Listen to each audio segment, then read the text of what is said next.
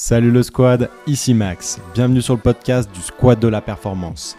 Avec mon passage dans un club professionnel, j'ai vu à quel point l'environnement et l'entourage de l'athlète étaient une des clés pour atteindre ses objectifs sportifs. À ce micro, tu entendras des professionnels de tout horizon qui vont te dévoiler leurs meilleurs conseils santé et performance. Rejoins le squad dès maintenant. Aujourd'hui, le squad, j'accueille un acteur majeur du jeu et donc de la performance. Sans eux, il n'y aurait tout simplement pas de compétition. Je suis ravi d'échanger avec Nicolas Breton, arbitre de football depuis plus de 20 ans, dont 10 au haut niveau au contact de la Fédération française de football. Nicolas, bienvenue sur le podcast du squad de la performance. Peux-tu te présenter à ceux qui ne te connaissent pas? Merci Maxence euh, pour cette intro. T'as tout bon? Je sais pas où tu as fait les recherches, mais c'est je ça. Je, suis ouais, ouais, je, je, vois ça. ça me fait peur pour la suite. donc, euh, donc ben, déjà, merci de, de m'avoir invité sur ce podcast. C'est avec plaisir que j'ai accepté et que j'ai accepté de parler, euh, comme tu dis, d'une fonction majeure et, pour autant qu'on ne connaît pas forcément on voit la façade, mais on voit pas l'envers du décor. Et c'est l'occasion, en tout cas pour moi, d'essayer de, faire découvrir ça. Et c'est toujours avec plaisir que j'aborde ce sujet-là. Tu as raison sur les 20 ans, ça fait prendre un coup de vieux quand même. 20 ans d'arbitrage, j'ai commencé à 17 ans.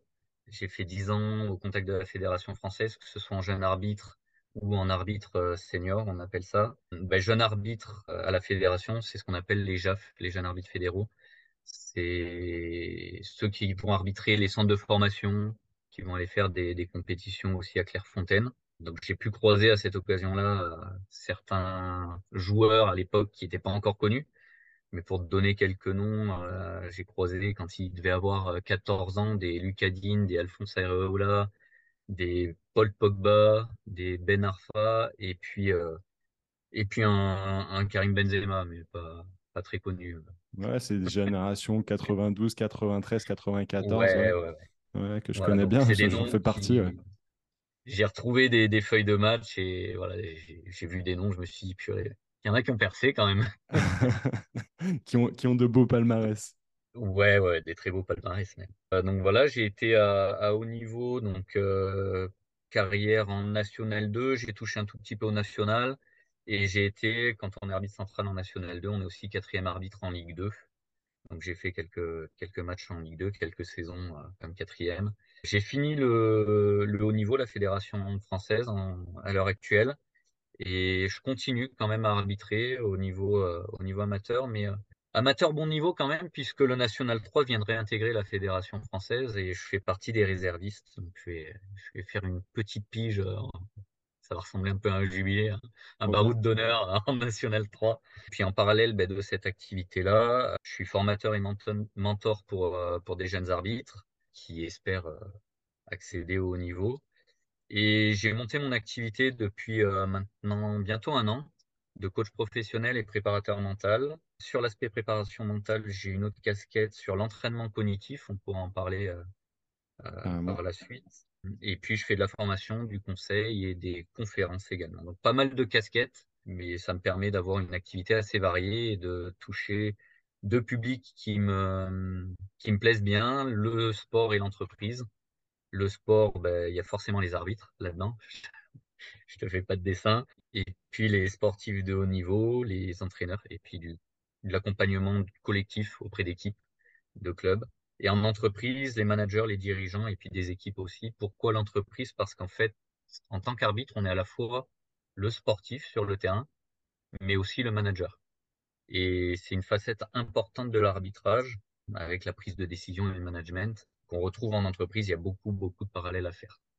Ouais, clairement. Je, vois, il y a clairement du, lien entre tes différentes euh, casquettes, mmh. même si euh, de prime abord, on pourrait se dire qu'il n'y en, a pas. Mais comme tu l'as dit, euh, déjà par rapport à, l'entraînement neurocognitif, par rapport à la prise de décision hein, d'un arbitre, tu as intérêt à être véritablement lucide quand tu vas prendre une, décision, surtout avec la fatigue mmh. et, en fin de, période.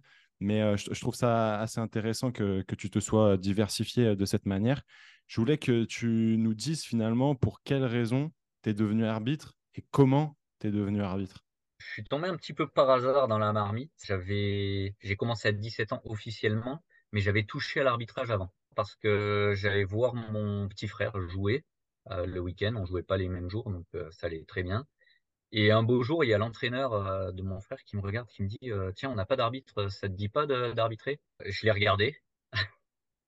Ouais, j'étais ultra timide, réservé, heu, j'avais pas l'habitude qu'on me donne des responsabilités et cetera et j'étais très surpris de cette demande-là et qu'on me fasse confiance aussi et puis finalement, je me suis dit: «Bon, bah, allez, heu, j'essaye» et puis on m'avait dit: «Bah, de toute façon, tu fais de ton mieux, tu as le droit de te tromper». Ça aussi, j'avais pas l'habitude dans mon éducation je me suis dit: «Bah, cool, bah, j'essaye» et puis, heu, je me suis pris au jeu. J'ai fait ce 1er match, heu, en tant qu'arbitre bénévole. J'étais, heu, gamin, j'avais 14 ans et puis ça m'a plu et du coup, j'ai continué à arbitrer, bénévolement les matchs de mon frère quand il y avait personne d'autre. Mais très rapidement, je me suis dit: «J'ai envie de faire les choses correctement. J'ai quand même env envie de voir si je connais bien les règles». Donc j'ai cherché un petit bouquin, un petit fa fascicule, je trouvais rien et un beau jour dans 11 Mondial, ça te parle forcément le le magazine? Évidemment.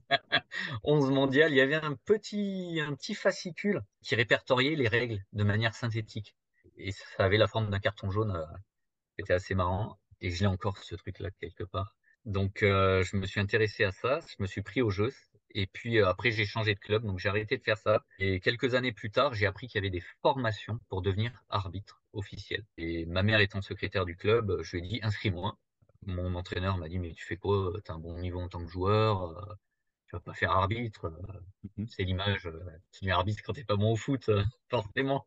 Donc j'ai dit: «Non, non, il y a un truc qui me plaît là-dedans et j'ai envie j'ai envie d'aller un un cran plus loin» et je fais la formation, je finis major de promotion et là, on me fait comprendre qu'avec les résultats que j'ai eus, j'avais quelque chose d'intéressant à faire dans l'arbitrage et j'ai continué 1 an à jouer et arbitrer en parallèle, faire arbitre et joueur. Après, j'ai changé de région pour mes études et là, j'ai fait un choix et comme on m'a dit que, bah, en général à 17 ans, tu es déjà en centre de formation et cetera, heu, tu es déjà détecté, heu, voilà, ma carrière de joueur, on va dire, heu, avait pas pris, heu, un virage, heu, intéressant. Il y avait quelque chose à faire dans l'arbitrage donc j'ai fait ce choix-là et je le regrette pas à l'heure actuelle. Bon, génial et et finalement, d'un point de vue légal, à quel âge, heu, on peut, heu, devenir arbitre? 13 ans.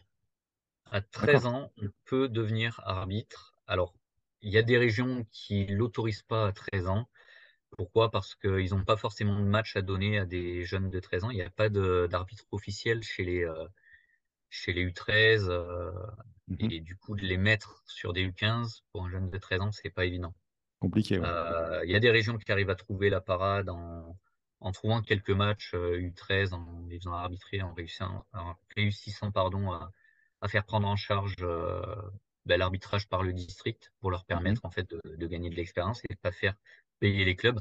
Voilà, mais officiellement, à partir de 13 ans, on peut devenir arbitre. D'accord. Il y en a pas beaucoup, mais ceux qui démarrent tôt, en général, ont une marge de manœuvre, heu, de progression Bah, j'imagine, ce serait intéressant de savoir, heu, par rapport aux aux arbitres les plus, heu, capés de que ce soit en France ou même dans le monde, de savoir à quel âge ils ont commencé. Est-ce qu'il y a une corrélation ou non? Avant qu'on aille un peu plus loin sur, heu, ces données sur, heu, l'arbitrage et puis que tu nous en apprennes heu, que tu nous en apprennes davantage parce que déjà, moi, c'est quelque chose dont j'avais pas du tout conscience sur l'âge légal, heu, d'un début d'arbitrage. J'aimerais que tu nous parles, d'une anecdote que j'ai trouvée très croustillante, celle, sur, le fait que tu aies été sur le terrain avec le légendaire, Zinedine Zidane. Tu vois, je te disais tout à l'heure, heu, j'ai arbitré Benzema. Finalement, je me rends compte que j'ai arbitré 2 ballons d'or. Benzema, j'étais jeune et j'étais arbitre central à l'époque. Zizou, j'étais arbitre assistant. C'était un match de gala organisé à Grenoble, donc avec pas mal de stars, du football, du show business, heu, de la télé et cetera. C'était mon collègue, heu, qui est encore en Ligue 1 à l'heure actuelle, heu, Hakim Ben Elhadj, heu, qui était au centre et qui m'avait proposé, heu, bah, c'est «Tu es dispo ce jour-là, est-ce que ça te dit de venir, me faire le match comme assistant, et il y aura Zizou?» heu, j'étais comme un dingue, j'avais prévu d'y aller, mais dans les tribunes. Encore au un peu plus je me proche. retrouve je me retrouve encore plus proche, au bord du terrain et et c'est marrant parce que tu te rends compte que, bah, gamin, j'avais un rêve.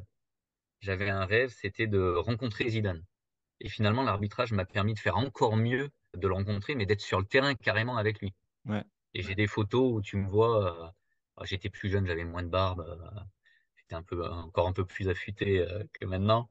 Tu me vois en arrière-plan avec le drapeau à la main, en assistant et Zizou en premier plan.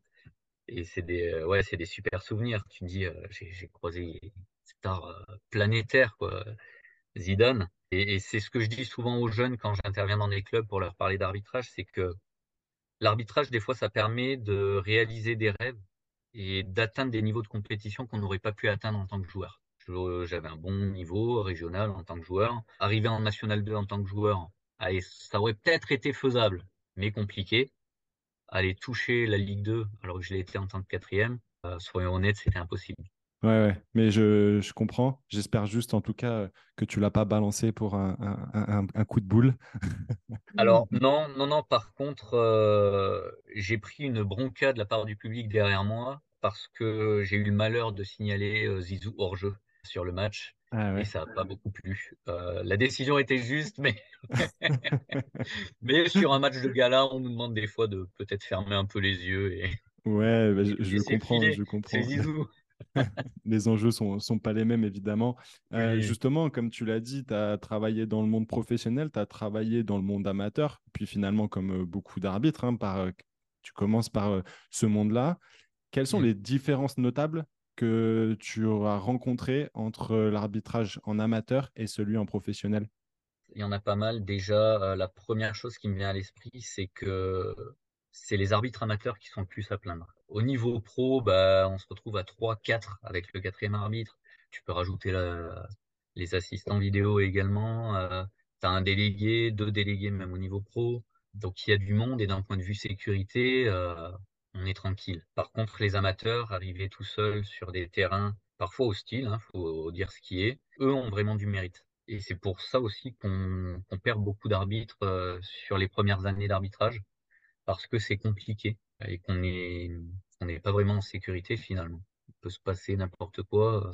Voilà, alors on touche du bois. Euh, pour le moment, il n'y a pas eu de grande, grande, grande catastrophe en, France, mais on a vu des pays où il y a eu des drames, clairement. Donc, euh, donc voilà, première chose qui me vient à l'esprit, c'est ça, c'est l'aspect sécurité, l'aspect euh, ben, collaboration, arbitrage à plusieurs. Il y a le rythme des matchs et le vice de certains joueurs aussi certains joueurs ou entraîneurs euh, qui ont de l'expérience, qui ont certaines ficelles pour essayer de faire balancer la, pencher la balance dans leur sens. Donc il y a ça qui change aussi. Euh, les enjeux et la médiatisation, bien entendu. Je me rappelle de mon premier match en quatrième en Ligue 2. Tu prends conscience que tu es sur une autre planète parce que tu commences à avoir des caméras de tous les côtés, euh, des journalistes bah, tu, tu voyais peut-être la saison passée à la télé et là d'un coup tu te retrouves au bord. Mm. C'est quelque chose aussi à prendre en, considération et, il faut savoir y faire face. Et puis, euh, autre aspect, c'est l'aspect bah, disponibilité à la fois par rapport à notre activité pro, parce qu'on fait des déplacements, on est pas mal sollicité toutes les semaines, voire même euh, à haut niveau, il y a des matchs en semaine. Donc il faut soit avoir une activité où on est notre propre patron, ou avoir quelqu'un qui soit assez conciliant par rapport à mmh. ça, et y compris au niveau familial aussi, hein, parce que c'est pas facile euh, de se dire, mais en fait, les week-ends, ils sont pris par l'arbitrage. Ouais. On part, euh, en général, on part la veille du match et on rentre le lendemain, donc ça bouffe le week-end, et des fois, euh, la famille ne comprend pas trop, donc la famille ou les proches, hein, les amis aussi. Hein, ouais, bah, bien je sûr. Pas, suis pas là ce week-end pour aller faire une soirée parce que j'ai un match à, à officier à l'autre bout de la France. Surtout quand euh, parfois il peut y avoir des, des moments un peu phares, euh, que ce soit un mariage, un, baptême, un anniversaire, etc. Et euh, parfois j'imagine que ouais, l'entourage ne doit pas le comprendre. Après ça, c'est des choses que ben, les, les, sportifs, les accompagnants de sportifs, que ce soit les, les coachs, le, tout le staff, etc., peuvent bien évidemment comprendre parce qu'ils vivent aussi ces choses-là. J'aimerais qu'on aille un peu plus sur l'aspect terrain entre le professionnalisme et, l'amateurisme. Tu disais que d'une certaine manière, c'était sûrement plus facile d'un point de vue, euh, bien évidemment, sécuritaire.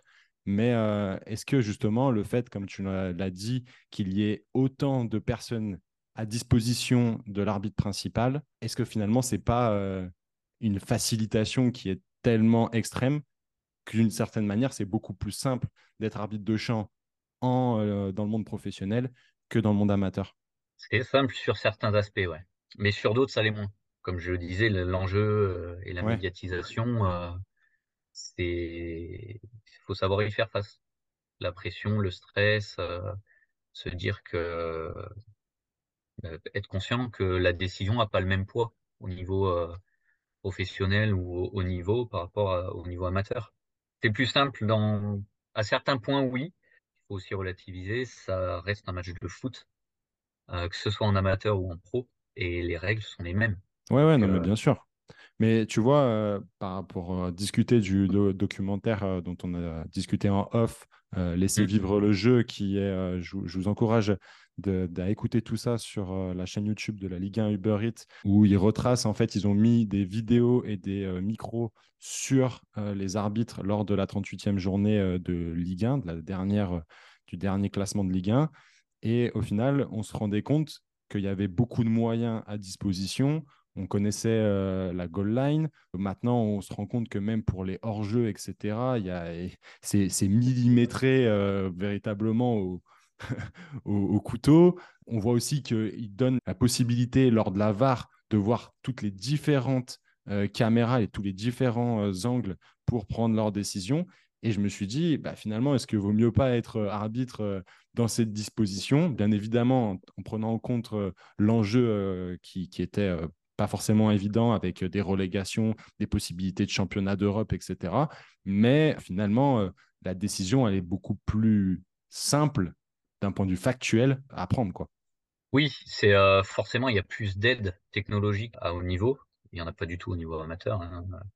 Après, allez, on va trouver quand même les drapeaux bip, avec le bouton où l'arbitre a le boîtier, heu, sur le bras et reçoit le signal. On commence à le voir, heu, bah, déjà sur les plus hauts niveaux départementaux. Ça Mm, commence à arriver à partir du moment où les arbitres commencent à arbitrer à 3, heu, il y en a beaucoup qui franchissent le pas de soit de se faire financer ça, soit de de se les financer eux-mêmes. Mais oui, l'aide technologique est forcément une sorte de confort et en même temps, la direction de l'arbitrage, demande que ça ne soit pas, en quelque sorte, quelque chose derrière quoi on va se cacher. C'est l'arbitre qui prend la décision et après il y a des aides à côté et pas l'inverse, que ça reste quand même du du domaine de l'humain et qu'ensuite, ben, on puisse corriger, heu, bah, par exemple avec, heu, avec la VAR, heu, certaines, certaines décisions qui étaient, clairement erronées, mais pas toutes, parce que justement elles sont pas toutes clairement erronées et et là on rentre dans un dans un mm. autre débat, dans un autre domaine. C'est vrai qu'aujourd'hui, on parle beaucoup d'IA, euh, de robotisation, etc., et, notamment dans certains métiers où certains ont peur de perdre leur métier, etc. D'une certaine manière, on pourrait se poser la question dans l'arbitrage, parce qu'il y a des, des, des aides euh, aujourd'hui qui sont euh, importantes. Il y a des lois du jeu, comme tu l'avais rappelé en off, qui sont très, très précises. Et on pourrait se dire avec un robot qu'on pourrait très bien travailler. Mais finalement, peut-être que cette, euh, ce bon sens et cette conscience humaine manqueraient à l'appel et euh, il y aurait euh, finalement des erreurs, peut-être même beaucoup plus d'erreurs qu'avec des humains. Bah, il y a une notion fondamentale dans l'arbitrage et et c'est quand même écrit dans les lois du jeu. Y a certes, il y a des situations où les lois du jeu vont nous dire: «Bah, cette situation, c'est noir, cette situation, c'est blanc», mais il y a d'autres situations qui on peut pas tout prévoir, en fait, déjà dans les lois du jeu, tous les cas. Heu, on va déjà chercher, heu, dans le football des cas, heu, la barre transversale se casse ou il y a un chien qui rentre sur le terrain et qui prend un ballon. On va loin quand même sur certains sur certains trucs, où le ballon tape un drone qui était au-dessus du terrain, voilà ce ce genre de choses-là. Donc on va déjà chercher suffisamment loin et on ne peut pas tout prévoir et dans les cas qui sont pas prévus, on demande à l'arbitre de faire preuve de bon sens, donc d'agir dans en bonne intelligence et dans l'esprit du jeu et de faire de son mieux, quoi qu'il Mm, en soit.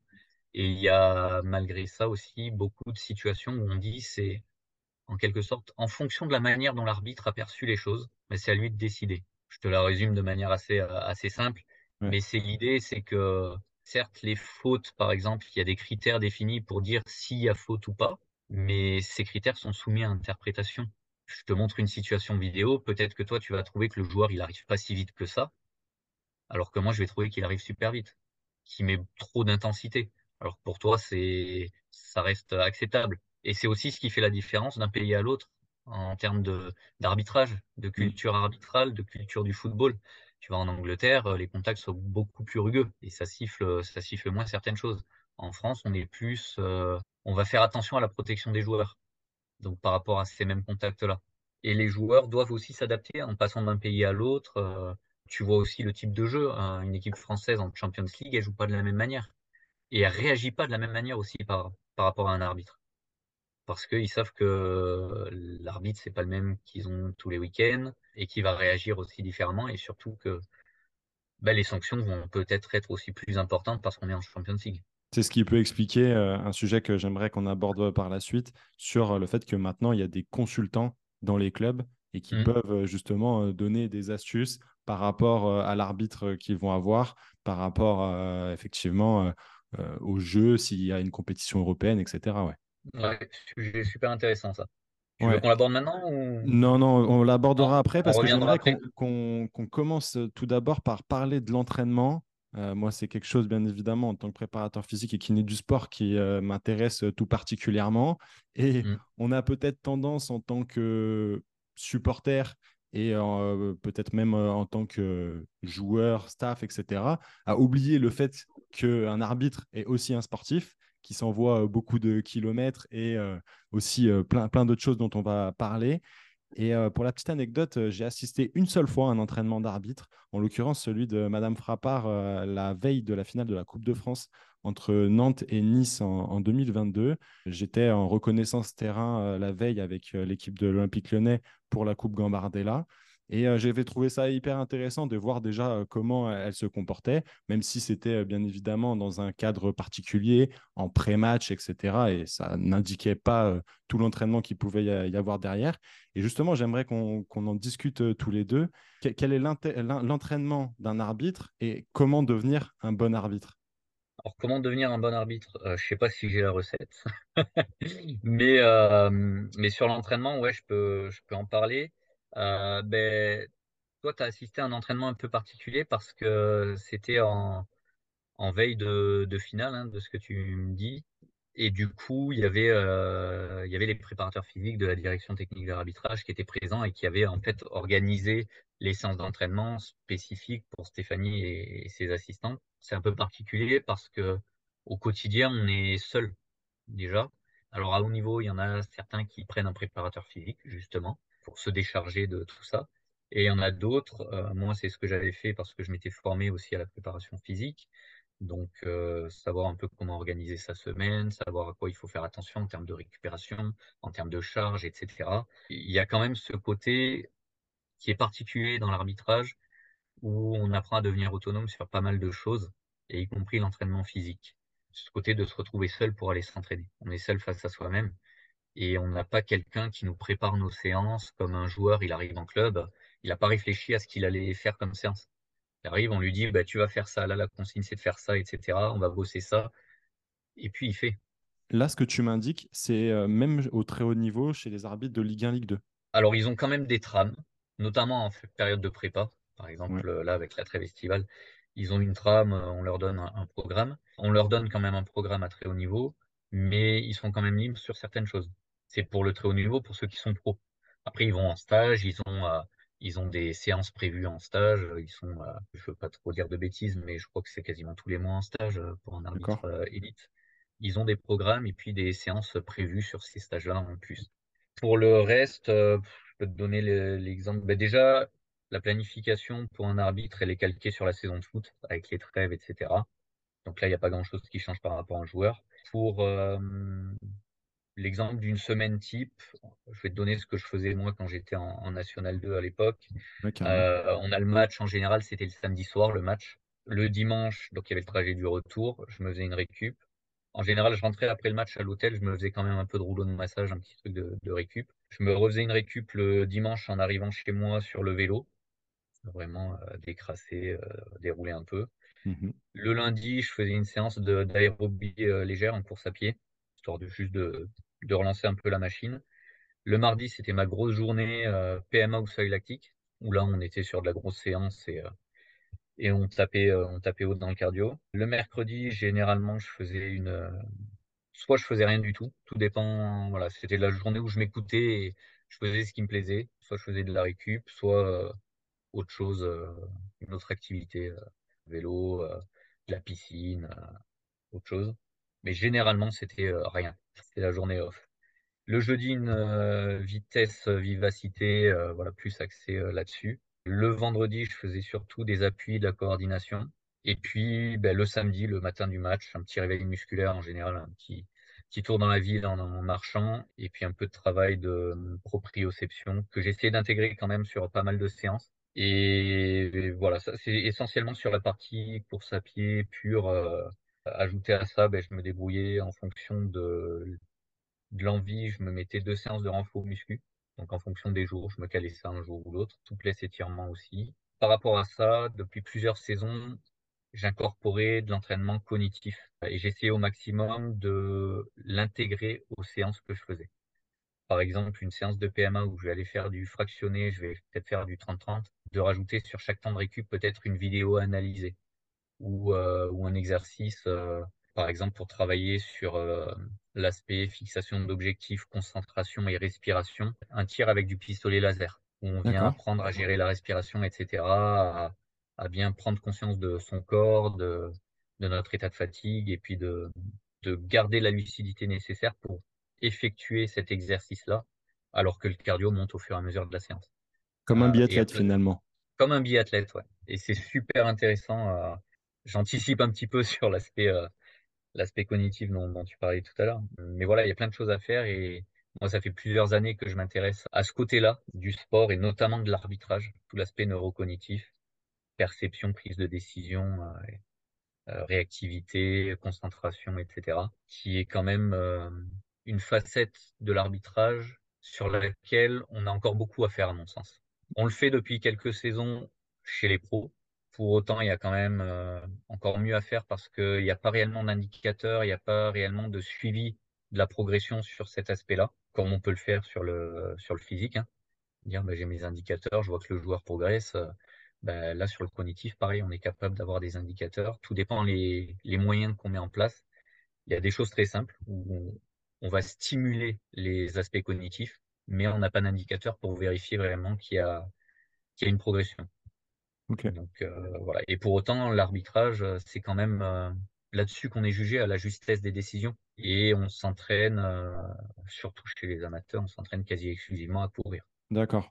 Parce que toi, ce dont tu parles, je, donc, euh, comme tu es aussi préparateur mental, tu as cette sensibilité-là. Mais est-ce que tu es le seul à ton niveau à l'avoir par rapport à tes sensibilités?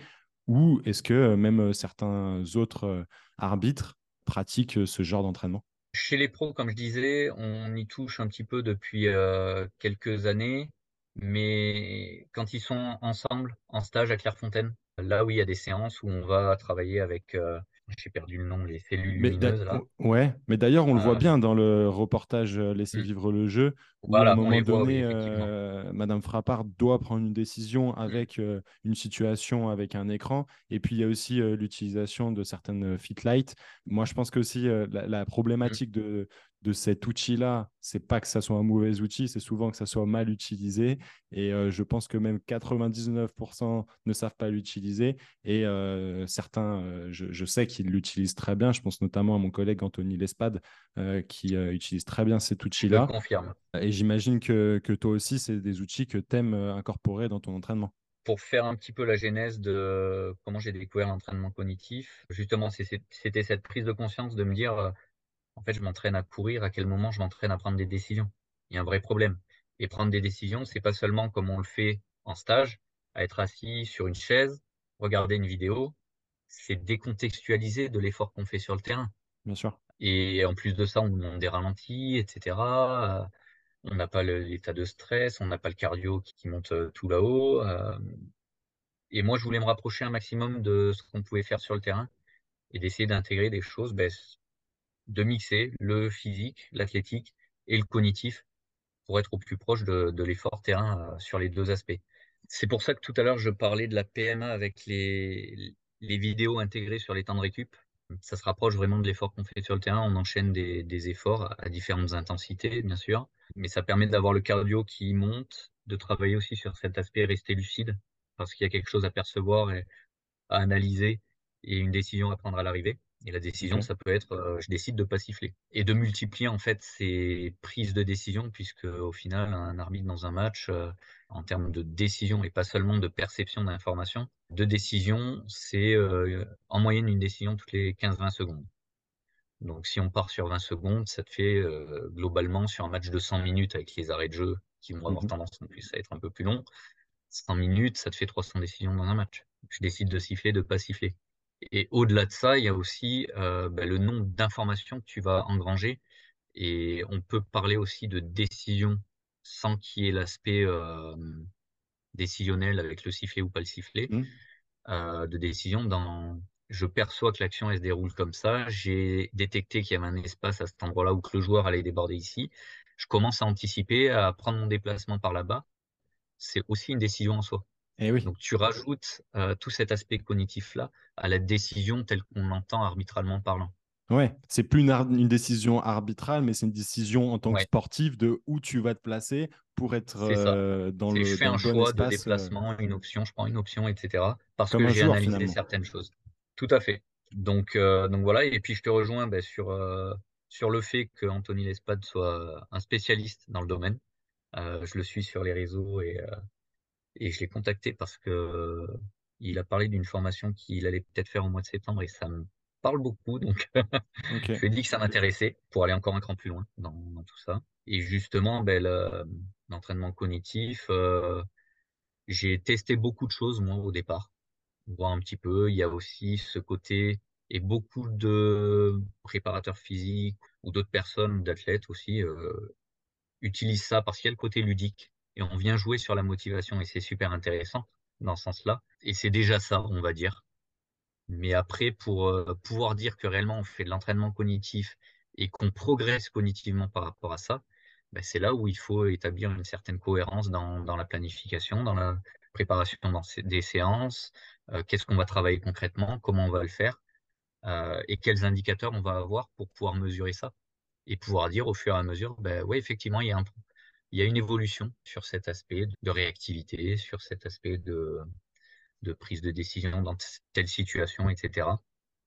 Et moi, c'est ce qui m'intéresse, d'aller justement sur cet aspect de faire quelque chose qui ait un vrai but et qu'on puisse valider derrière et exactement. pas simplement faire mumuse.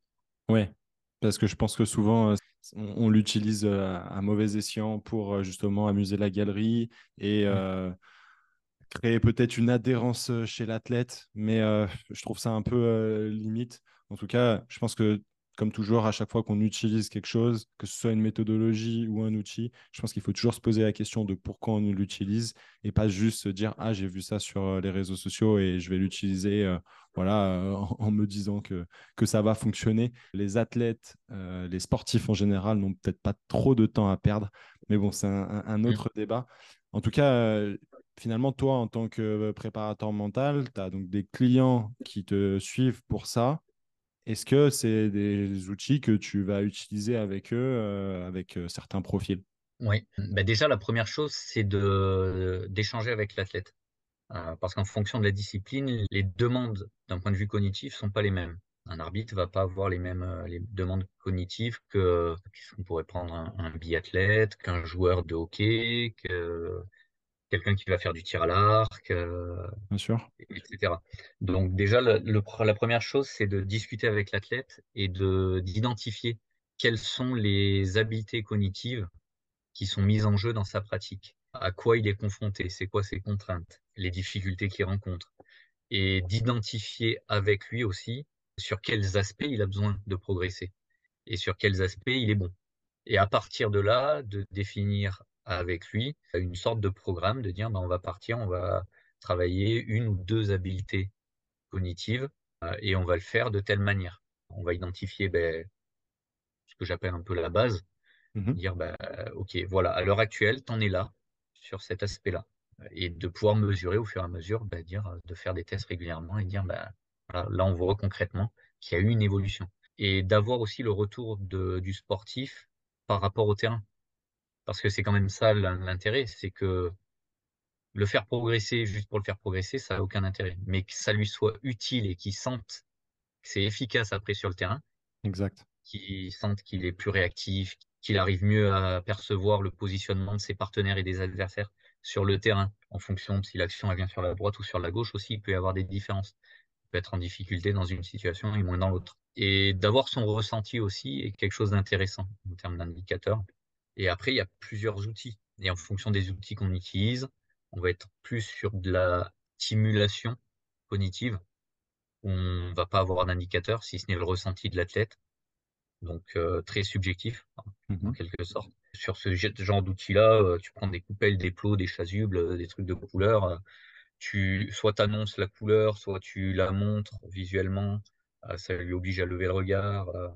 soit tu, après, tu joues sur les, ça peut être aussi en termes de, de raisonnement et d'analyse. Dire, si je te montre cette couleur-là, tu mets des chiffres en différentes couleurs. Si c'est un chiffre pair, ben, tu fais ça. Si c'est un chiffre impair, tu fais ça. Ou si Mmh la somme des deux couleurs que je te montre, c'est pair ou impair, tu vas réagir de telle manière. Tu viens travailler la mémorisation, la concentration, la capacité d'analyse et de raisonnement. Et ensuite, la décision à l'arrivée. Donc même avec ça, tu vois, tu peux jouer sur les degrés de difficulté, sur les consignes que tu vas donner et les perturbateurs que tu peux mettre en place aussi, en disant, bah, tu vas, je vais montrer ça, mais tu vas faire le contraire de ce que je te montre. Ouais, l'idée de euh, tout ça, c'est en, en somme de d'augmenter la charge neurocognitive. Pour mhm, faire très euh, vulgairement, c'est euh, d'augmenter la charge, on va dire même émotionnelle, etc., pour qu'elle soit très ouais, euh, vulgarisée et faire comprendre que finalement, un joueur, quand il est dans un stade avec euh, des adversaires, un ballon, des coéquipiers, voire même euh, le coach qui lui crie dessus, les mhm, supporters, etc., des décisions arbitrales, tout ça va influencer euh, son jeu, en fait, c'est sa mhm, décision, etc. Et euh, sa manière de bouger. Et du ouais, coup, même moi, c'est des choses qui me parlent beaucoup en, en, tant que kiné du sport parce que ça influence énormément sur un potentiel risque de blessure ou justement éviter ce risque de blessure dans un aspect un peu plus préventif, entre guillemets, euh, de l'entraînement. Et tu peux, tu peux basculer aussi sur l'aspect euh, simplement proprioceptif, avoir euh, conscience de la position de son corps dans l'espace, parce que Mmh tu vas prendre une décision, mais au moment où tu es en duel, par exemple, avec un, un adversaire, épaule contre épaule, euh, t'es pas stable et il faut quand même que tu prennes des, des, des informations à ce moment-là. Et ça fait partie aussi du, du cognitif, euh, l'aspect proprioception, euh, avoir conscience de sa position, euh, etc. Même sur le terrain, dans l'espace aussi, sa position, se situer. Et tu as plein d'autres choses. Tu peux jouer bah, avec des, des numéros, euh, des symboles. Tu as des applis sur les smartphones aussi qui sont, Ouais, qui sont intéressantes. Il y a, je t'en parlais tout à l'heure, le, le pistolet de, de tir laser euh, qui peut être un outil euh, d'entraînement cognitif super intéressant. T'as, hum, je sais pas si tu connais les, je sais plus le nom, mais les bâtons à, à trois branches ouais, bien sûr. euh, avec différentes couleurs. Ouais, T'en as de, des très simples, les couleurs sont déjà peintes dessus, et t'en as qui peuvent s'illuminer aussi, un peu comme les, comme les Fitlight ou euh, voilà avec différentes couleurs. Et là, tu peux travailler, euh, programmer ça et travailler de différentes manières. Ça, c'est super intéressant. Tu viens en plus travailler la coordination œil-main en fonction Ouais, du sport. Ça va être vachement intéressant. Tu as les balles lumineuses. euh, À chaque rebond, elles s'allument pas de la même manière. d'accord. Donc là, pareil, euh, tu donnes une consigne en fonction de la couleur euh, pour travailler la, la coordination œil-main, la concentration, la capacité de réaction et, et de mémorisation aussi des consignes. Tu as tous les plots lumineux, Fitlight, Power React, Pod et, et j'en passe, qui sont intéressants. Passer des situations vidéo aussi pour un arbitre ou pour, euh, pour des, en fonction des pratiques, ça peut être quelque chose d'intéressant. Et puis, euh, j'ai euh, dans mon arsenal, j'ai un sac plein avec euh, plein de matos euh, euh, pour, pour s'amuser, mais de manière sérieuse. Il y a l'aspect cohérence quand même derrière à, à Bien sûr. garder en ligne de mire. La réalité virtuelle qui Ouais, commence à, à vachement euh, prendre de place là-dedans. Et ce qui est intéressant, c'est qu'on est en immersion dans un environnement et on travaille à 360 degrés sur des environnements en trois dimensions. Là où le neurotracker est un peu limité par rapport à ça, parce qu'on est sur quelque chose en 2D et on n'a pas cette notion de perspective et de position de nous-mêmes dans l'espace par rapport à ça. Donc la réalité virtuelle est super intéressante par rapport à ça. Et puis un autre, un autre aspect, je sais qu'Anthony l'utilise aussi, c'est les, les vestes, les gilets haptiques où euh, tu viens ajouter quelque chose d'un peu perturbant avec une bande son, par exemple, d'ambiance de stade ou de et qui vient créer en fait des vibrations au niveau de ton corps pour reproduire un peu l'effet ambiance dans un grand stade, heu, l'effet, heu, pression que tu peux subir aussi parce que avoir les vibrations à ce moment-là, beh, il y a un peu de l'effet pression, et tu peux, voilà, tu peux rajouter, tu peux simplement, sans avoir la veste, rajouter une bande son, d'ambiance, en en augmentant les les watts et les décibels là, pour venir perturber un petit peu et se rapprocher le plus possible de ce qu'on va rencontrer sur le terrain et après Mmh on peut aller super loin. Tu pourrais imaginer, je sais que, Michael Bouly qui est, entraîneur des gardiens au Paris FC, heu, est un précurseur sur, sur ce sujet de l'entraînement cognitif. Il fait des trucs de de fou, heu, avec ses gardiens, mais justement il essaye d'avoir des indicateurs et de mesurer tout ça et il va jusqu'à se dire: «Bah, le terrain demain il est pluvieux, enfin la météo est pluvieuse, le terrain va être dégueulasse, c'est un terrain gras, où ils ont tendance à beaucoup arroser. La luminosité, elle est telle quelle. Les joueurs adverses et nous, on va jouer en telle couleur» et de reproduire ça à l'entraînement pour aider ces gardiens, se préparer en fait à ce qu'ils vont rencontrer le jour J. Et du coup, d'une semaine à l'autre, il va changer, beh, c'est pas les mêmes couleurs, c'est pas c'est pas la même météo, c'est pas la même configuration d'un point Bien de vue terrain.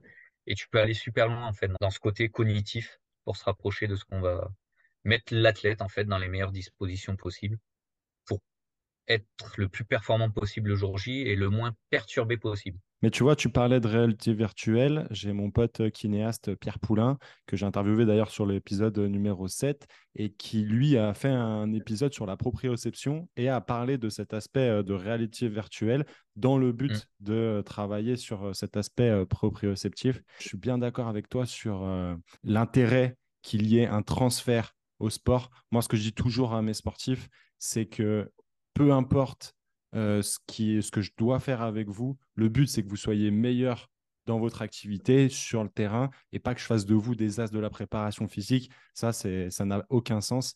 Donc, euh, je partage bien évidemment euh, ton avis. mmh et pour rebondir du coup sur ta ta question de tout à l'heure, bah, les arbitres, heu, ont pas forcément tous ces moyens à disposition quand on s'entraîne seul la semaine. Donc moi, c'est ce que je propose aussi. Alors après en fonction de l'accompagnement, beh, la distance limite un peu les choses. C'est plus compliqué de le faire à distance, mais toujours est-il qu'on peut quand même proposer des choses à distance. On va même aller dans le cas extrême, même la réalité virtuelle. Admettons l'arbitre, il a il a un casque de réalité virtuelle chez lui et ben, on est capable d'installer, heu, ce qu'il faut et d'avoir un suivi à distance et de lui dire: «Ben, on va faire telle séance aujourd'hui» et cetera et de l'accompagner, heu, là-dessus et après on peut faire des choses très simples, même avec très peu de moyens et mais on est limité après d'un point de vue indicateur, comme je le disais. Mm. Moi, j'ai un outil de rat pour ceux qui n'ont pas trop envie de, de dépenser. C'est euh, l'application euh, Switch On Training. Je ne sais pas si tu la Elle connais. excellente. et qui est franchement euh, très bien, je pense, déjà dans un début pour se familiariser avec Ouais. euh, ce domaine-là. Et puis après, utiliser tous les outils que, t'as- que tu as mentionnés pour aller un peu plus loin et diversifier, euh, créer un peu plus de, de variété dans les Mmh. stimulations euh, neurocognitives dont, dont tu as parlé. Un autre, heu, technique de rat, un petit truc, Tout simple, tu vois les phares de vélo où tu peux appuyer sur le bouton, mettre le clignotant à droite, à Uhum, gauche, heu, où tu as 5, heu, 5 possibilité. lumières différentes quoi, Ouais, 5 possibilités, 5 options. Tu en prends 4-5 sur des sites pas chers. Je ne donnerai pas le nom, mais, voilà, il y a des il y a des choses, tu peux les avoir vraiment pas chères. En prends 4-5 et tu les positionnes sur des plots, heu, à différents endroits et heu, au dernier moment, tu allumes, heu, tu demandes à quelqu'un d'allumer, de différentes manières comme il veut et si c'est à droite, il va à droite, si c'est à gauche, il passe à gauche du plot, et il enchaîne en fonction des plots et et pour les autres options, beh, tu donnes un une consigne, tourner autour du plot, revenir en arrière ou stopper sa course, voilà, tu peux envisager plein de choses. Ça peut permettre déjà de mettre un premier pied sur de l'entraînement cognitif où tu vas rajouter ce côté imprévu et au dernier moment. exactement. Parfait. Franchement, génial. Beaucoup de d'informations, beaucoup de gros tips, beaucoup de free game, comme dirait mon pote euh, Kevin Ferreira. Euh, j'aimerais justement qu'on aille sur euh, ces aspects de sacrifice du corps arbitral dont on avait commencé à en parler euh, tout à l'heure. Est-ce que finalement, un arbitre peut vivre correctement de cette activité? Combien d'arbitres finalement en France vivent de leur activité arbitrale? Alors, j'ai pas toutes les réponses et c'est compliqué de les avoir. Par contre, j'ai aucun tabou là-dessus. Déjà, on va partir du plus bas. Même au début, ça permet de se faire de l'argent de poche. Parce qu'au début, très souvent, on démarre, on est étudiant. Ouais. Et euh, ne serait-ce qu'avoir 60 euros minimum par match, le moins qu'on puisse savoir, c'est 60 euros par match et euh, tu fais un match, voire deux par semaine. Quand tu es étudiant, c'est pas négligeable. Carrément. Moi, à l'époque, ça m'avait permis de me payer une console et puis euh, à terme, euh, plus tard, de, déjà de me financer ma première voiture que j'avais trouvée à 1000 euros. euh, voilà, Bah ouais. vieille 205, euh, mais c'était ma première bagnole et je me l'étais payée grâce à l'arbitrage. Comment ça t'as pas eu l'Audi, euh, la pre- première voiture? Ah ben Comment non, ça, non, Nicolas? non, non. 205 et j'ai pas de honte à le dire. euh, Ah, mais t'as, bien raison. Je me reconnais dans ton C'était la témoignage. première et puis on n'avait pas de scrupule à y mettre une, euh, une tonche dessus. Il y a une bosse par-ci, une bosse par-là, c'est pas grave, je l'ai accroché. voilà. Donc c'est le côté sympa, c'est que dès le début, tu peux te faire de l'argent de poche. Maintenant, après, au plus tu montes, bah, au plus tu mets du beurre dans les épinards. hein. Quoi qu'il en soit, un peu moins haut niveau maintenant parce qu'il y a des contrats. Il n'y a aucune sécurité, il n'y a aucune garantie de rester à un niveau ou de monter au niveau au-dessus, etc. Euh, et d'une saison à l'autre, tu peux descendre et perdre forcément ben, une certaine rentrée d'argent, une certaine somme. Donc la plupart, en tout cas jusqu'en national, tout le monde a un métier à côté. Il y en a même plus haut qui continuent à avoir une activité à côté. Et à partir du national, il y en a qui continuent, mais il y en a qui choisissent de se mettre en disponibilité par rapport au travail pour se consacrer uniquement à ça et voir s'ils ont l'opportunité de monter un cran plus haut et de toucher au, au professionnalisme. Ouais, parce qu'en faisant un peu mes euh, recherches, je me suis rendu compte qu'il y a certains arbitres, même des arbitres euh, centrales en Ligue 1, avaient une activité à côté. Oui, exactement. Alors ça, ça, j'ai j'ai Euh, trouvé ça assez lunaire. Enfin, j'étais vra- vraiment étonné de voir ça. Et je pense que d'autres euh, le sauront autant que moi. mm. Parce que d'une certaine manière, euh, bah, quand on voit euh, tous les acteurs qu'il y a autour de nous, que ce soit même le staff, hein, euh, et que nous, finalement, le, lundi matin, on, on est dans un autre domaine complètement différent, je trouve ça assez fou. Il y en a moins qu'il y a quelques années, depuis qu'il y a eu les contrats élites et donc qu'on a professionnalisé l'arbitrage à haut niveau. Il y a des contrats de 1, 2 ou 3 ans, si je dis pas de bêtises. Et donc, les arbitres, ils savent que ben, sur deux ans, ils sont sûrs de rester à ce niveau-là, etc. Donc, il y a une garantie. Il y a aussi, ça fait plusieurs années, ça maintenant que c'est passé, mais euh, les arbitres au niveau pro ont un fixe par mois, ce qui n'était pas le cas avant. Et avant, ça voulait dire que ben, l'arbitre qui se blesse, qui est blessé pendant deux mois, il n'a rien pendant deux mois. D'accord. Donc euh, maintenant, il y a au moins cette partie fixe pour donner un ordre d'idée. Alors après, il faudrait faire les calculs pour avoir les détails. Mais euh, en termes de revenus dégagés, pour un arbitre central de Ligue 1, revenu annuel moyen, c'était les chiffres d'il y a deux ans. Ça a peut-être augmenté un tout petit peu depuis. C'était en brut 125 000 euros euh, en revenus dégagés. Donc tout ça, après, c'est déclaré aux impôts, et, Bien etc. sûr. Pour un assistant en Ligue 1, un assistant élite, donc lui qui a un contrat, c'était du 84 000, un non-élite 61 000. Et après, en Ligue 2, un central était à 58 000, toujours en brut, hein, et un assistant en Ligue 2 était à 36 000. Et après, en, en national, euh, en national, tu dois être à peu près à du 36 000. Donc, euh, l'équivalent d'un arbitre assistant de Ligue 2, un arbitre central de national doit être à peu près euh, pareil. Donc j'imagine que dans les sommes que tu as données, il y a une partie en fixe, et puis après, c'est euh, Oui. les calculs qui font que euh, il y a des sommes ça, en plus par match, et qui fait Ouais. que grosso modo, on arrive à ces som- sommes-là. Il y a une partie fixe qui tombe, quoi qu'il en soit. Il y a une partie prime de match. En général, euh, à ce niveau-là, ils font deux matchs par mois au centre, euh, puisqu'à côté, ils font aussi arbitre vidéo, etc. Après, tu as des bonus pour ceux qui sont dans, qui sont à l'UFA, donc les arbitres internationaux, un bonus en plus. Et puis après, en fonction des matchs, ben, tu as des primes de match, par exemple, en, en Coupe de France, selon le niveau de la compétition, tu as des, primes supplémentaires. Moi, la question que je me pose, c'est déjà qui est-ce qui décide de ta progression ou de ta régression dans les championnats et comment ça fonctionne? C'est c'est marrant, c'est une question qui revient à chaque fois que je parle d'arbitrage avec quelqu'un. Euh, les gens savent pas comment on fait en fait pour, euh, pour monter les différents échelons. Si tu veux, c'est un peu comme les clubs. Il y a un championnat des arbitres. Les meilleurs montent, les moins bons descendent. Voilà, je Ah te fais de manière synthétique. Très bien. Euh, maintenant, en détail, comment ça marche? On a différentes évaluations. Donc, on a d'anciens arbitres qui ont évolué au moins à notre niveau, mais en général, c'est au niveau supérieur. pour pouvoir juger si on est capable d'arbitrer au niveau supérieur ou pas, qui viennent nous évaluer sur différents critères sur un certain nombre de matchs. À haut niveau, c'est tous les matchs. Et après, à bas niveau, tu vas tomber en National 2, par exemple, c'est 5-6 observations. Et puis après, tu, tu, descends, il y en a un peu moins. Au plus bas niveau, tu as deux observations en général. Et d'ailleurs, ça fait partie un peu du folklore. Euh, je ne sais pas si c'est un mythe ou une réalité, mais quand euh, on sait que l'arbitre est observé, bah, il y a toute une euh, quelque chose qui se passe en fait, hein, je trouve sur le terrain. franchement, il y en a qui ont du mal à faire face aux observations parce que c'est une pression supplémentaire en quelque sorte. Mais alors, je mentirais si je dirais que j'ai jamais stressé par rapport à ça. Mais il y a eu un moment dans ma carrière où j'ai pris conscience qu'en fait, c'était un match comme un autre et quoi qu'il en soit, il fallait que je m'habitue à faire tous mes matchs comme si j'étais observé. Mmh parce que c'était le meilleur moyen pour moi de ne pas changer mes habitudes et de ne pas faire différemment de ce que je fais habituellement.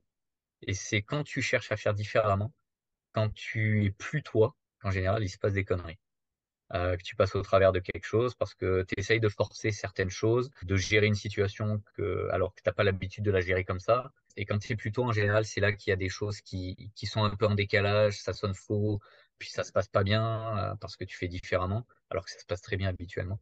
Donc le meilleur moyen, c'est de faire tous les matchs comme si tu étais observé, et au moins, il n'y a pas de souci. Après, oui, c'est quelque chose qu'on entend, euh, on entend sur les terrains quand les joueurs ou les, les coachs, les staffs euh, prennent conscience qu'il y a un observateur. L'arbitre, il va mettre un carton, ils vont dire Ah, mais c'est bon, hein, il est observé, on sait que c'est pour ça, euh, c'est pour hmm. se faire bien voir.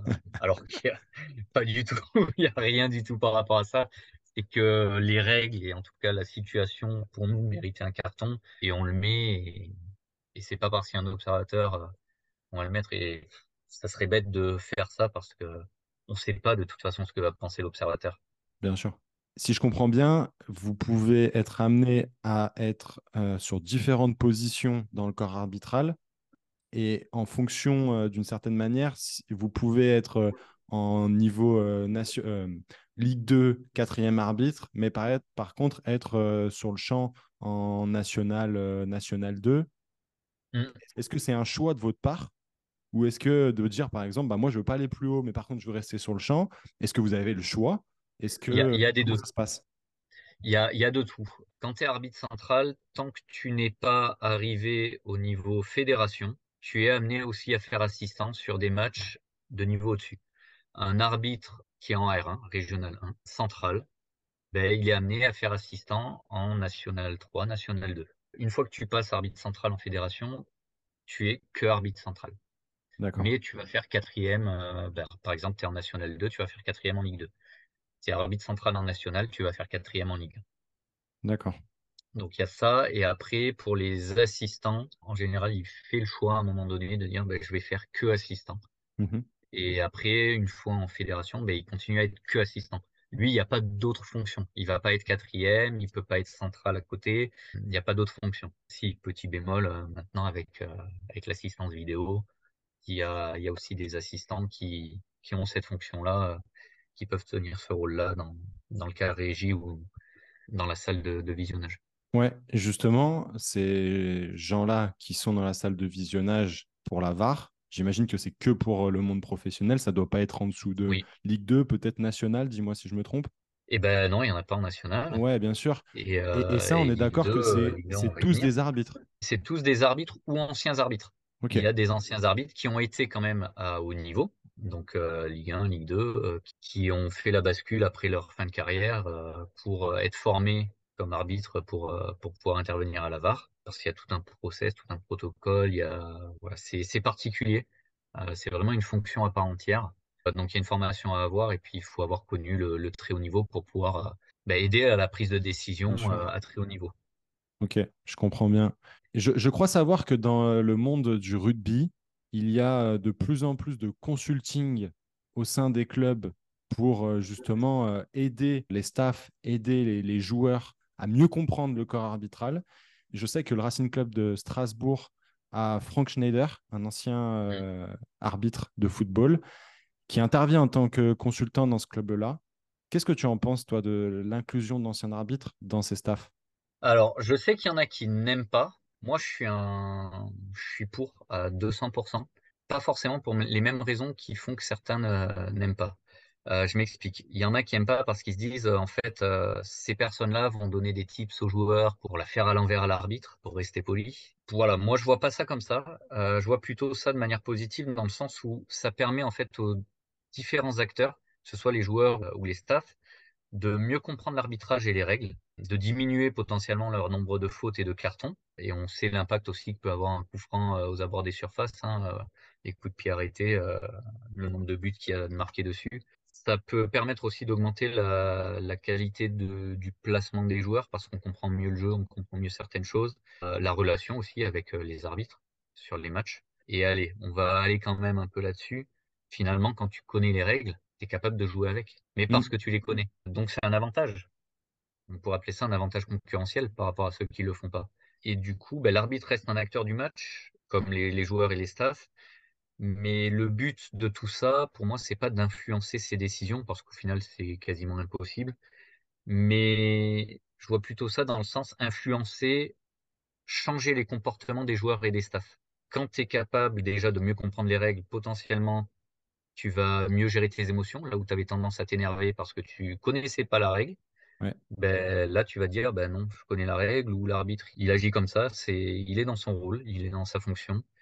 Et ça sert à rien que je perde de l'énergie, de l'influx nerveux, etc., ou de la charge cognitive à me mettre en colère ou à être frustré.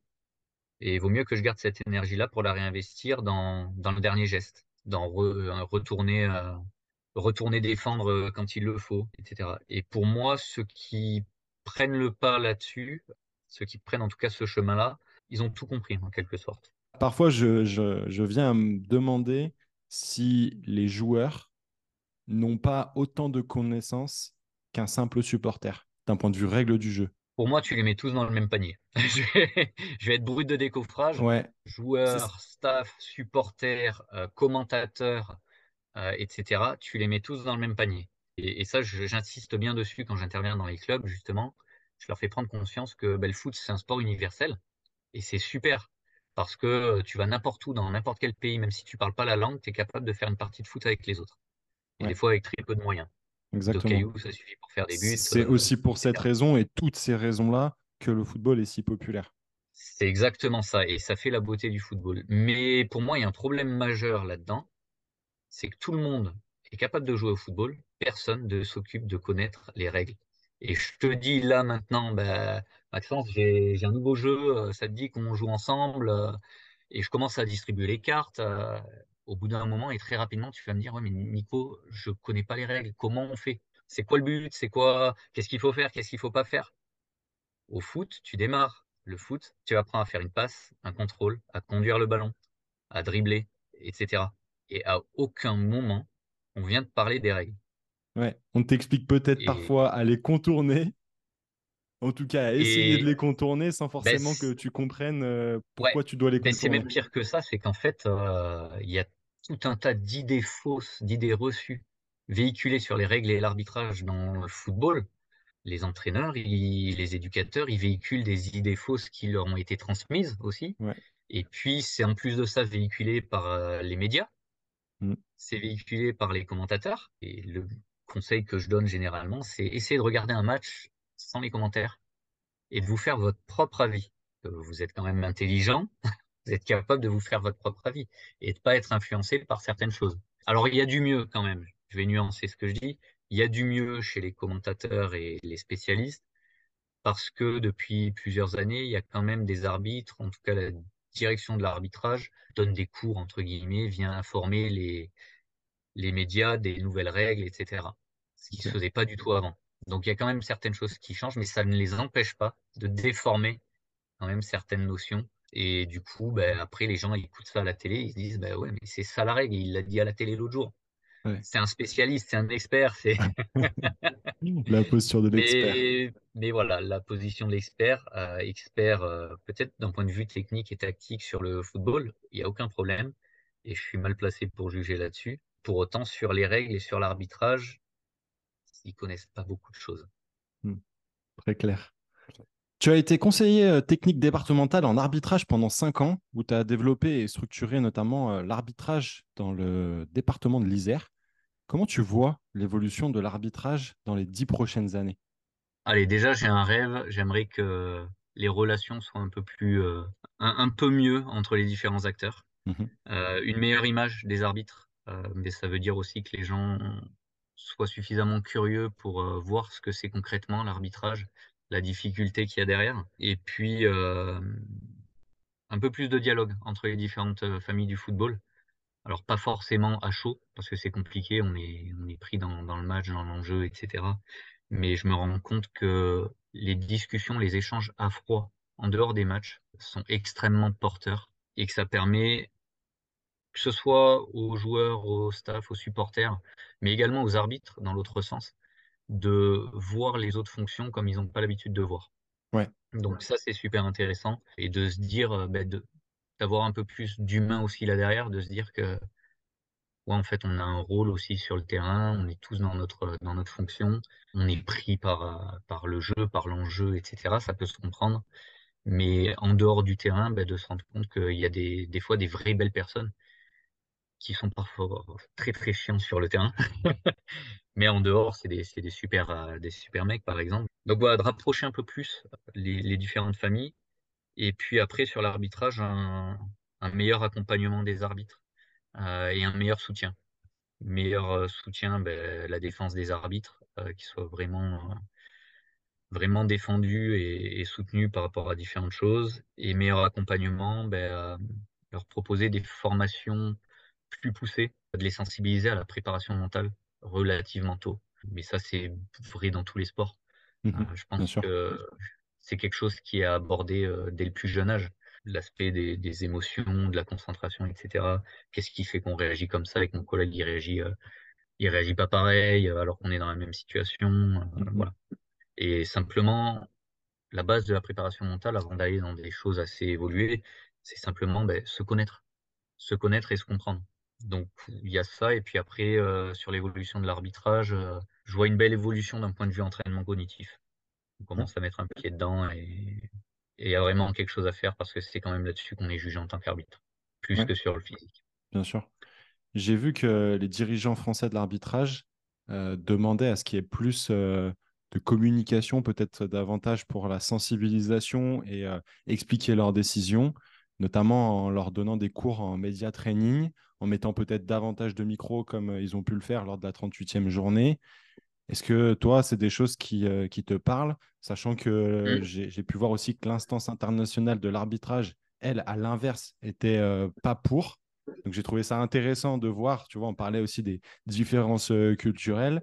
Hmm. Qu'est-ce que tu en penses, toi? Ben, déjà, sur l'ouverture, sur le dialogue et d'un point de vue pédagogique, je suis forcément pour parce que ça permettra déjà de faire taire certaines, certaines critiques qui sont fausses dans le sens où ben, les arbitres, euh, ils sont hautains, ils, ils manquent d'humilité, euh, on les entend jamais, euh, ils Hmm. se prennent pour d'autres, etc. Ben, on les entend jamais parce qu'ils n'ont pas le droit. Maintenant, avec la nouvelle direction de l'arbitrage en France, euh, il y a ce souhait d'ouvrir les micros des, les micros pardon des arbitres, de les entendre après match, etc. euh, comme on a pu le voir sur euh, sur certains essais. Donc il y a ce souhait-là, mais en même temps ils sont dépendants de l'instance internationale qui elle a mis un stop à ça, euh, certainement parce que elle veut, elle, de son côté, faire des tests avant d'autoriser. Mais tant qu'il n'y a pas l'autorisation internationale, euh, ben, c'est pas possible. Ouais. Mais on voit qu'il y a eu, en tout cas, des beaux, euh, des beaux retours par rapport à ça.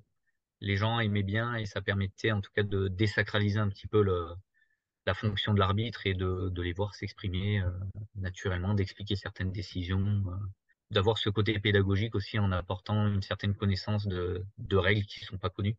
Hmm.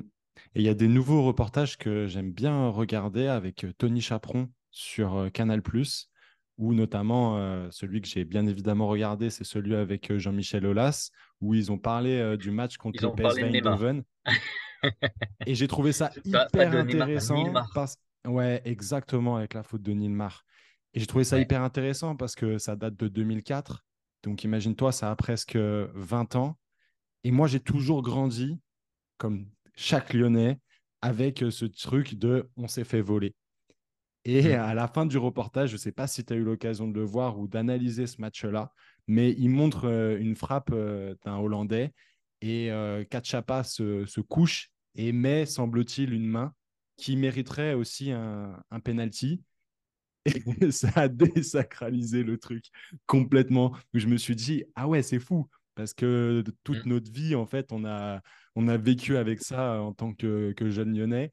Et au final, euh, ben, peut-être que le match, euh, effectivement, s'il y avait eu penalty, le match aurait été différent. Il n'y aurait peut-être bien évidemment pas eu cette main de Kachapa. Mais au final, il y a eu deux erreurs d'arbitrage. Est-ce qu'il l'a fait aussi en connaissance de cause pour euh, rattraper la, la chose? Ça, c'est difficile de, de le savoir. Mm. Mais j'ai trouvé ça intéressant. Et puis, il analysait aussi euh, les décisions et le- la situation un peu peut-être émotionnelle de l'arbitre, dont je ne me rappelle plus son nom, mais qui à l'époque était un des plus grands arbitres euh, euh, du monde. J'ai trouvé ça vraiment intéressant de, de voir euh, ces reportages avec euh, l'ancien arbitre Tony Chaperon. ouais. Ouais, oui, c'est intéressant. Euh, je te rejoins sur. euh, J'étais à fond derrière l'Olympique Lyonnais à cette période-là, donc je l'ai mal vécu aussi. Euh, Et je m'en rappelle comme si c'était hier de cette situation. Évidemment. Il y avait penalty. Je te remercie pas de remuer ce souvenir. Mais, euh, mais ouais, c'est intéressant parce que Tony, il aborde ça, euh, il, il apporte cette prise de hauteur justement sur la prestation de l'arbitre en expliquant le pourquoi du comment potentiellement il est passé au travers à ce moment-là. Et ce qui est intéressant aussi, tu l'as dit, c'est de dire, euh, bah ouais, mais là, tout le monde est focalisé là-dessus parce que il y a le manque d'objectivité, le supporterisme, on a envie que les Évidemment. décisions aillent dans notre sens. Mais à contrario, on oublie les décisions qui ont été dans notre sens et parce que ça nous semble normal et que voilà c'est bien comme ça et ça nous marque pas.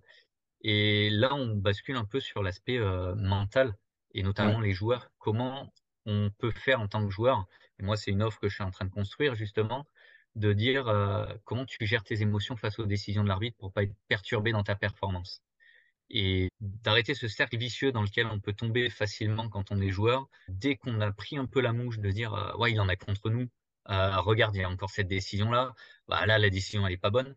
Et en fait c'est un biais cognitif, un fonctionnement mental qui fait que notre cerveau, on met en place une croyance en fait à ce moment-là. L'arbitre il en a après nous. Et notre cerveau il aime pas nous contredire. Et il va avoir tendance à sélectionner ce qu'il va voir. Et tout ce qui va pas dans ce sens-là, à nous empêcher de le voir en quelque sorte. Et du coup, il va nous conforter dans cette idée-là de se dire l'arbitre il en a après nous. Et du coup les joueurs ils en démordent pas jusqu'à après la fin du match hein, parce qu'ils n'ont pas été capables à un moment donné de faire face à ça et de regarder objectivement les autres décisions. Et de dire ben non là celle-là en fait non il en a pas après nous et c'est ce qui est compliqué justement dans la préparation mentale et dans la gestion de certaines situations avec les athlètes c'est de réussir à leur dire mais ton cerveau, il te l'a fait à l'envers des fois. Amuse-toi à remettre en cause ce que ton cerveau essaye de te faire voir. Et déjà, juste ça, de prendre conscience de ça, permet beaucoup de choses. Déjà, de pas perdre de l'énergie inutilement, à ruminer, à ressasser certaines choses, et de rester concentré sur son objectif, de jouer. Parce qu'après, euh, quand tu es dans, ce cercle vicieux-là, tu t'occupes plus de jouer, tu t'occupes d'arbitrer à la place de l'arbitre. Ça, mais c'est très clair. Et euh, j'aimerais te poser une question euh, post-trentenaire du c'était mieux avant. Qu'est-ce que finalement, dans l'arbitrage, quelle est euh, en tout cas l'évolution de l'arbitrage que tu ne trouves pas forcément juste ou que toi, en tant que passionné de football, de supporterisme, voire même en tant que joueur, tu préférais avant? Il y a tellement, tellement de changements dans les règles, surtout ces dernières années. où euh, ça a été compliqué pour nous arbitres, d'autant plus quand on était habitué à des, à des règles depuis euh, 10-15 ans. Ouais, Et d'un coup, on a une règle qui change, mais fondamentalement. ouais, Euh, je vais te prendre l'exemple, euh, ben, la double peine à l'époque où tu avais pénalty rouge euh, sur ce que tout le monde appelle dernier défenseur, sauf que dernier défenseur, ça n'a jamais existé. Mm, Voilà, tu vois, je détruis une idée fausse là au passage. Et du coup, ces changements-là ont été compliqués parce que ça demandait une analyse supplémentaire bien une sûr, phase d'adaptation aussi, parce que la première situation comme ça où tu es plus habitué, tu sais que la règle a changé, mais ça te demande un temps supplémentaire. À force, avec la pratique, à force de la mettre en œuvre, de travailler Mm. aussi avec des vidéos là-dessus, pour essayer de, de favoriser la réflexion, de créer des chemins neuronaux euh, des belles autoroutes neuronales pour que la réflexion elle soit beaucoup plus euh, rapide. Mais ça, c'est le genre de choses qui est compliqué. Quand on change fondamentalement le sens d'une règle, bah, comme celle-ci, euh, qu'est-ce qu'on peut avoir d'autre? Bon, moins perturbant, plus facile à mettre en œuvre, mais tu avais des changements comme euh, le ballon, il devait sortir de la surface avant sur les 6 mètres et les coups francs euh, pour la défense. Maintenant, maintenant, il n'y a plus besoin. Bah, sur les premiers temps, c'est pas évident. Tu te dis, mince, il y a un truc bizarre, et puis finalement, tu te dis, mais non, la règle a changé, tout va bien maintenant. C'est plus les changements, quand il y en a beaucoup d'un coup, et des changements fondamentaux qui sont perturbants. Allez, s'il y a une règle où moi, ça me fait, ça me fait rien, en quelque sorte, tant qu'il n'y a pas de manque de respect, le joueur qui enlève le maillot après avoir marqué un but. Eh ben, tu vois, c'est exactement euh, ce à quoi je pensais.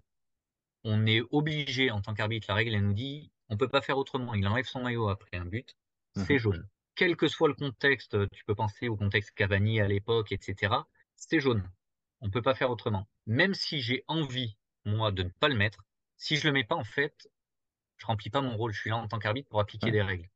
Et donc, si je le fais pas, je suis pas un bon arbitre. Et il y a ce côté un peu euh, éthique et le, sens de la fonction de dire, bah, je comprends la règle, elle me donne pas le choix là-dessus. Ouais. Elle me donne pas le choix et je dois le faire. Et c'est ce que je dis aux, joueurs euh, dans les clubs, c'est euh, très souvent c'est pas l'arbitre qui est chiant, c'est la règle. Et la règle elle est chiante pour l'arbitre aussi. Donc euh, des fois on est d'accord et les joueurs nous pourrissent, mais on est d'accord avec eux. Hmm. la règle elle est chiante pour l'arbitre aussi. Je trouve ça assez assez clair finalement, ouais. Et de pas voir son prisme il y a, personnel et sa petite personne. Hmm. Et puis il y, a des règles aussi où en tant qu'arbitre on aimerait changer parce que c'est quasi inapplicable.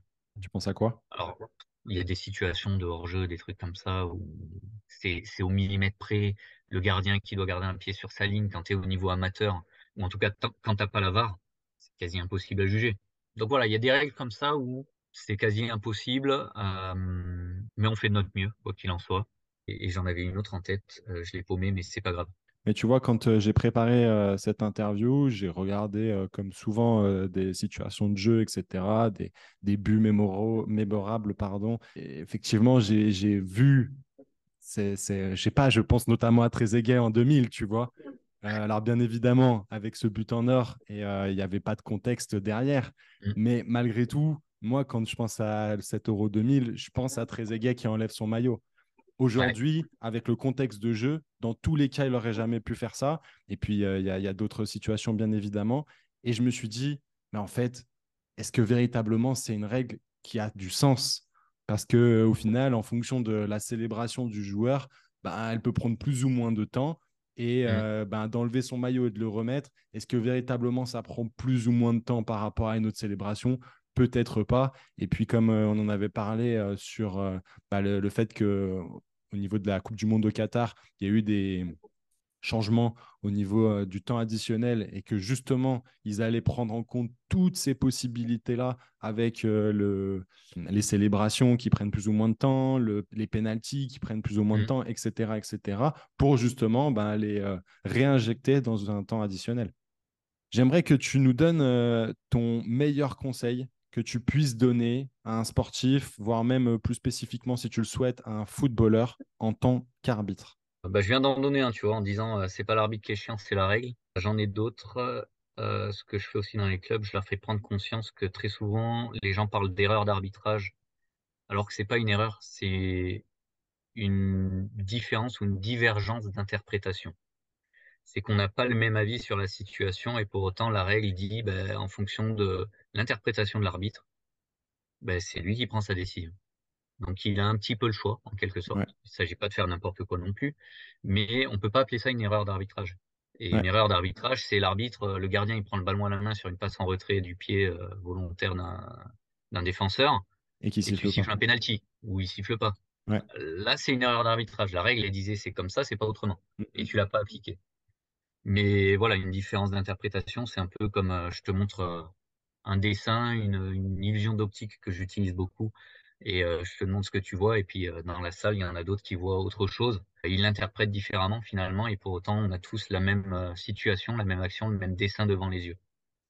Et tu rajoutes à ça l'aspect ben, physique, hein, avec le manque de lucidité peut-être à certains moments, le contexte, la pression qui peut être pesante, comment tu gères tout ça.